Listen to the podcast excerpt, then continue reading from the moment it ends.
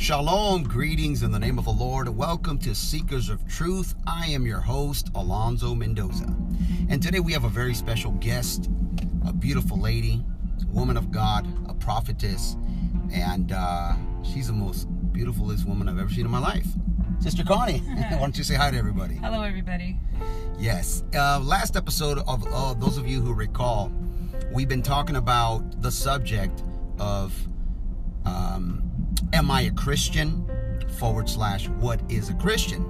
And if you haven't heard that episode, I recommend you to go ahead and, and pause this one and go back and go through that one. Otherwise, so you can catch up. You know, I don't want to do a, a complete recap; it'll take too long.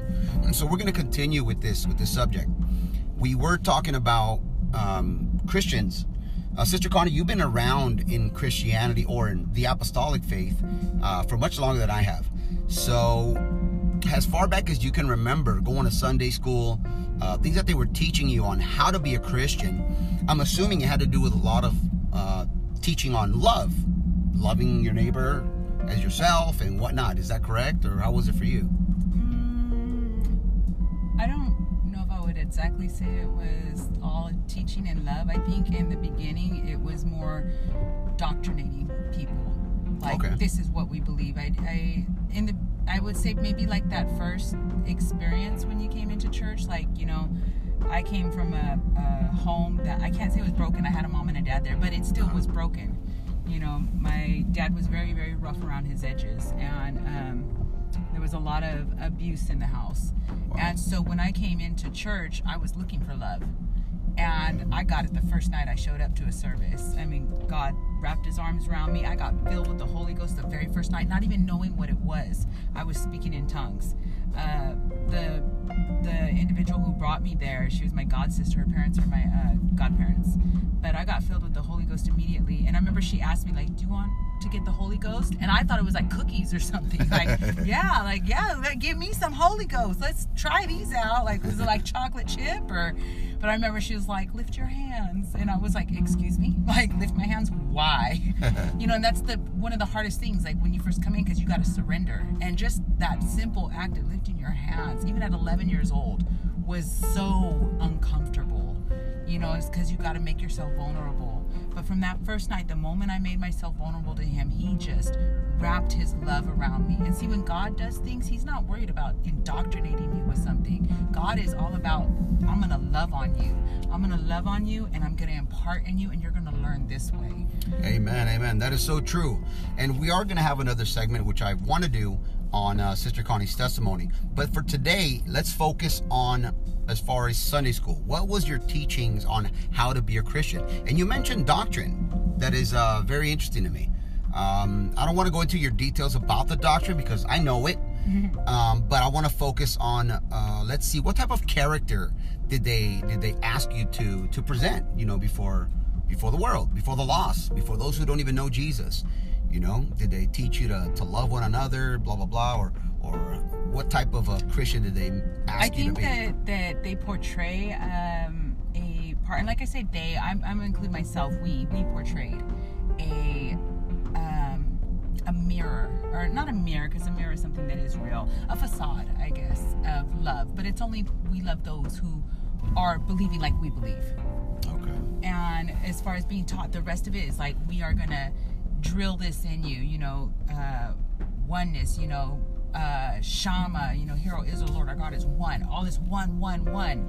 And even though we do know, you know, Trinitarian is a made-up word. It's not. It's not biblical. It's not. You don't find it in the Bible, Trinity.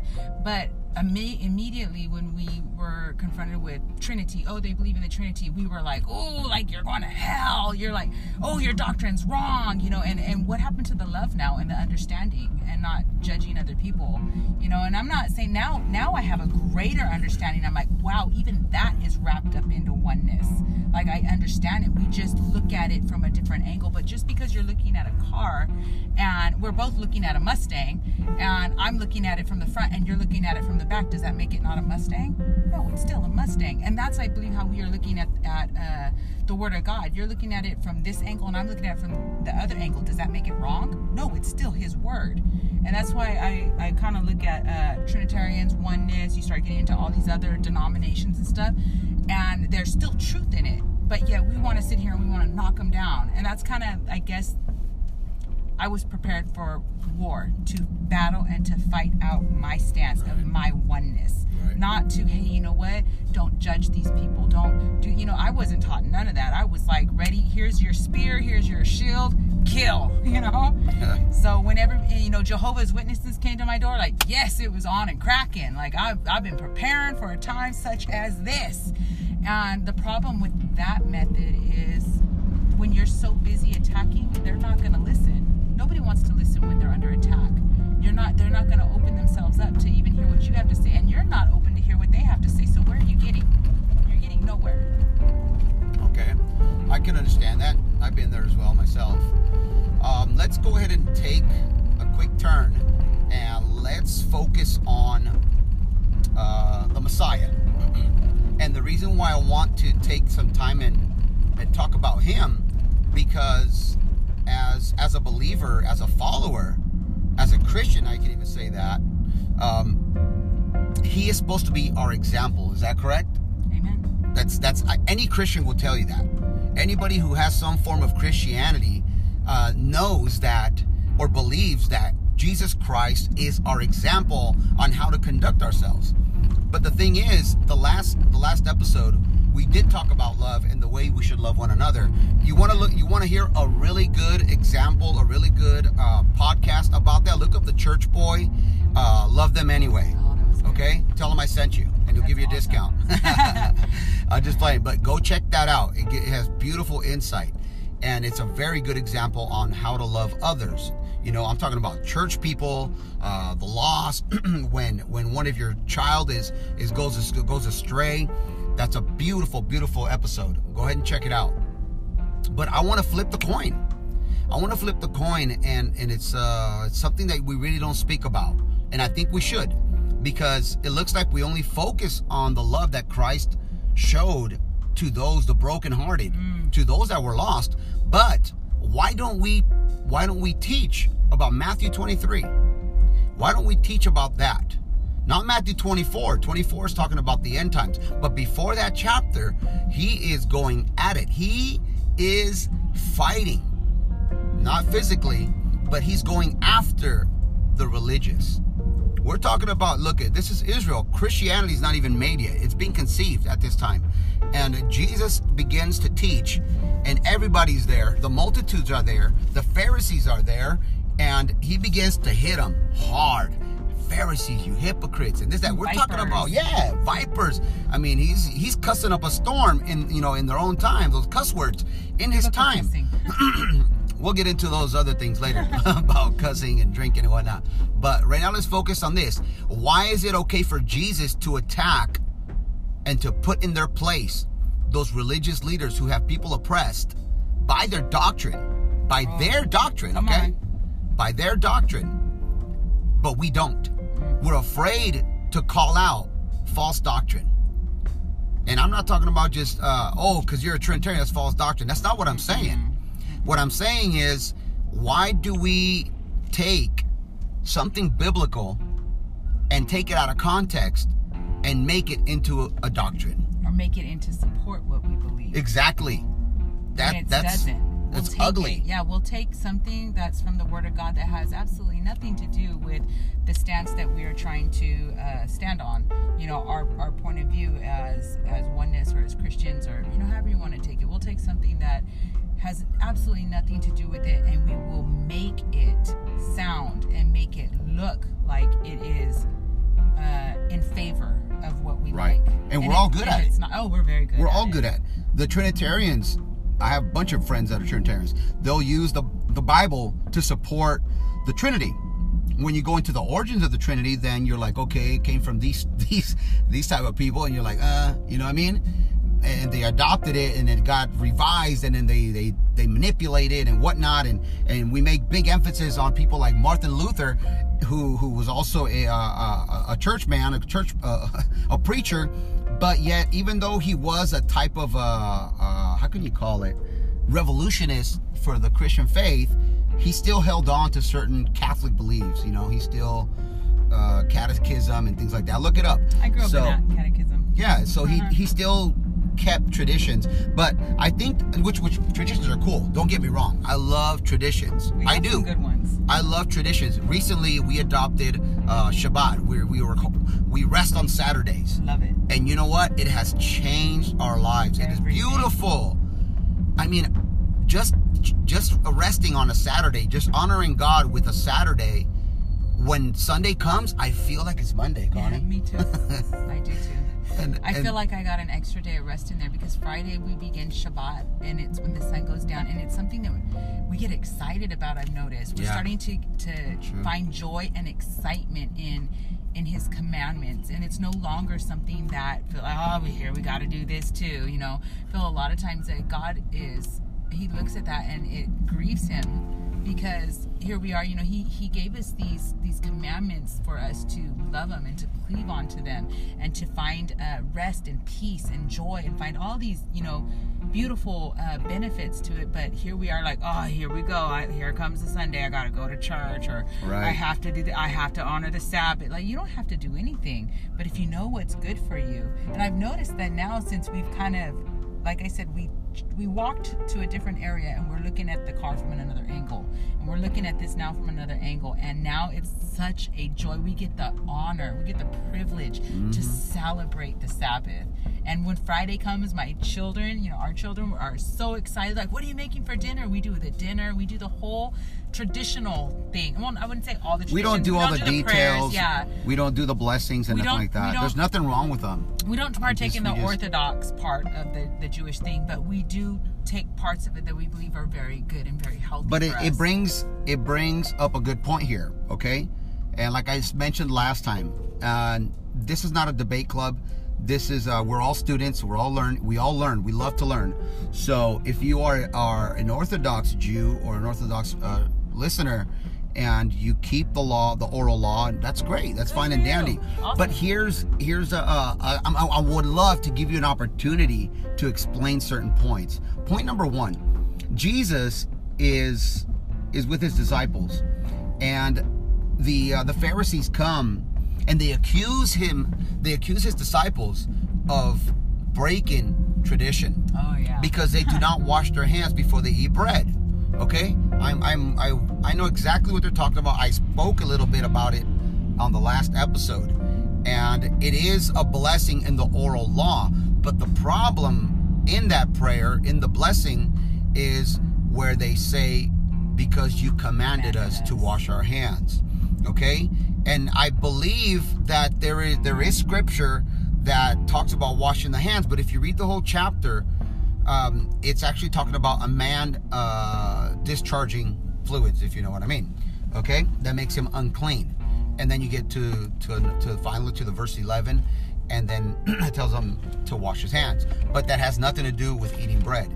Okay, and now and now and there's other scriptures I'm sure, but I would love for somebody out there who knows uh, more, who can give us insight on why would a person uh, put words in God's mouth, and we all do it. We all do it in one way or another. When we say, You got to be baptized in the name of Jesus Christ for the forgiveness of your sins. Okay. And then the other one says, No, you have to be baptized in the name of the Father and of the Son and of the Holy Spirit because that's what God says, because it's in His Word. actually to just throw my own little twist on this. I remember reading one time an argument that was going on. I believe this was actually on aol so i'm showing my age here. But uh, they were discussing things and um, i don't remember what the topic was but i remember a preacher came in there and he started uh, tearing them up and he started saying things. And he was saying that um, how they were saying, "Well, we didn't know that you spoke for God," and he was like, but his response back was what caught me off guard. He goes, "Of course I speak for God. I'm His mouthpiece. I am His preacher. I am this," and I was like. Wow, you speak for God. Uh, I never knew God needed somebody to speak for him. As far as I've known, he's always been able to speak for himself, clearly. but just that thought that people we think as preachers, as prophets, as prophetess or whatever, we speak on on his half. Like he don't need anybody to speak for him. We can uh, be used as God, but we are not his mouthpiece, so to say. Yeah, that's true. Going back to the the oral law or the oral Torah as we know it, Uh, I know where it comes from, but I would like some information on what you know. And also, um, in the Orthodox Jewish religion, uh, they claim that two Torahs were given, which was the the law of Moses and then the oral the oral law. And but there's no actual proof that that claim is is correct. And if you study the oral law, you're going to find a lot, a lot of Contradictions. contradictions. Uh, the majority is uh, they use scripture and it's taken out of context. Okay, and uh, if you don't believe me, look it up. It's really good, interesting though. I love to read and to study, and that's what we're looking at here. It's uh, we're, when Jesus is around, and the dominant the dominant religion in his area. We're talking about the Orthodox Jews, the Pharisees. He didn't really uh, bite into their doctrine. As you can see, he would go against their doctrine. Why?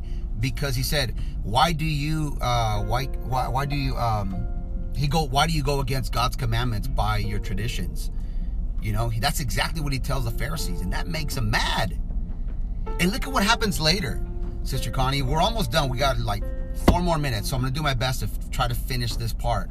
But Jesus dies, he resurrects, he appears unto his disciples. They wait for him in the upper room. They all get filled with the Holy Ghost. Uh, you know, we all know the story. And the church is born. And the apostles, they began to preach. Where do they preach? At Solomon's porch. They go to the temple every day and they're preaching Jesus Christ and they are winning souls. They're winning thousands and thousands of souls. People are being added onto the church daily, daily, daily. I'm talking about a huge, a huge explosion. Isn't that great? Yes. They were preaching in the streets. The first apostles, you will not find them preaching in a synagogue.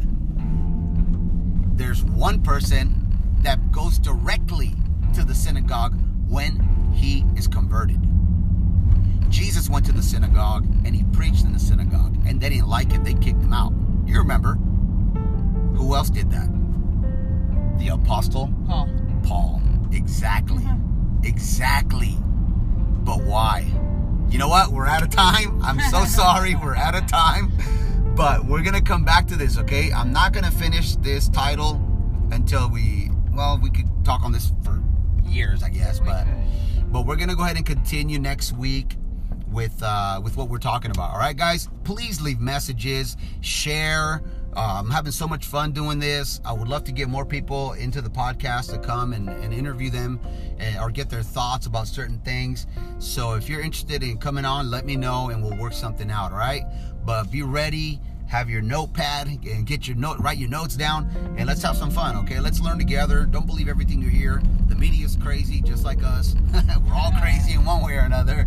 But may the Lord bless you. May the Lord keep you. Why don't you say bye to everybody, Sister Connie? God bless you guys. Have a good one. Shalom.